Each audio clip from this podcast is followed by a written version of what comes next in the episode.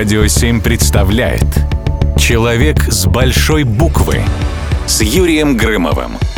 Исследователи не обнаружили ни одного черновика.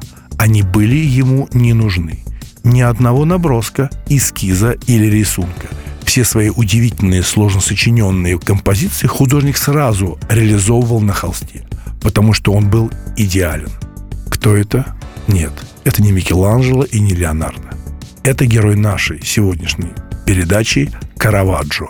Изобретатель техники Кья Рускуро – то есть резкого противопоставления света и тени. Он и сам состоял из таких же резких перепадов и противоречий. Его жизнь насквозь пронизана небывалыми взлетами и катастрофическими падениями, драмой и комедией, трагедиями и анекдотическими историями. Караваджо с детства отличал бурный нрав и крайне вспыльчивый характер. С другими художниками и архитекторами он сколотил банду, которая наводила ужас на улице Милана и жила под девизом без надежды и без страха. Круто, да? Банда из художников и скульпторов в Милане. Ну, били кому-то лицо и быстренько это зарисовывали. Постоянные ссоры, склоки, скандалы, драки приводили к тому, что гениальный художник регулярно оказывался за решеткой. Однажды карточная игра переросла в очередную потасовку, и в полудраке художник убил человека. Чтобы не попасть в тюрьму, Караваджо пришлось бежать из Милана, но пережитое потрясение преследовало его всю жизнь. С тех пор начинается его скитание. Тюрьмы он вообще страшно боялся, хотя и попадал в нее частенько. Известно, что он всегда спал одетый и просыпался при любом шубе. А под рукой у него был всегда кинжал. Ну, конечно, была еще и кисточка, но кинжал всегда был рядом.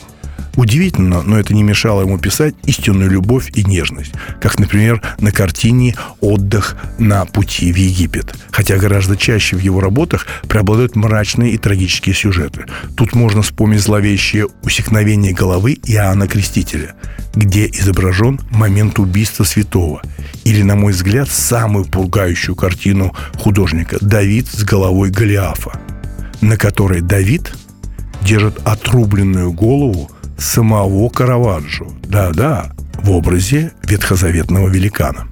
Поразительная натуралистичность его работ повергла в ужас его современников. Он не пытался идеализировать жизнь, а изображал ее ровно такой, какой видел, со всеми ее пороками и недостатками. В художественных галереях его картины даже показывали в последнюю очередь, пряча от любопытных глаз до самого конца. Выполняя заказы церкви, он не изменял своим принципам. Он изображал святых, как простолюдинов – а религиозные сюжеты в его картинах напоминали бытовые. Церковь была возмущена, особенно вопиющей. Церковникам показалась работа «Смерть Марии», где художник изобразил ее как обычную умирающую женщину. Нет, он не изображал святых без божественного трепета, а беспросветная мрачность его картин была необходима, чтобы создать нужный фон для света другого, внутреннего и недосягаемого. А я помню свои ощущения, когда я впервые в детстве обратил внимание на Караваджо. Помните фразу «истина вине»? Это сказал Караваджо. Великий человек, великий художник Караваджо. Человек с большой буквы. Человек с большой буквы на радио 7.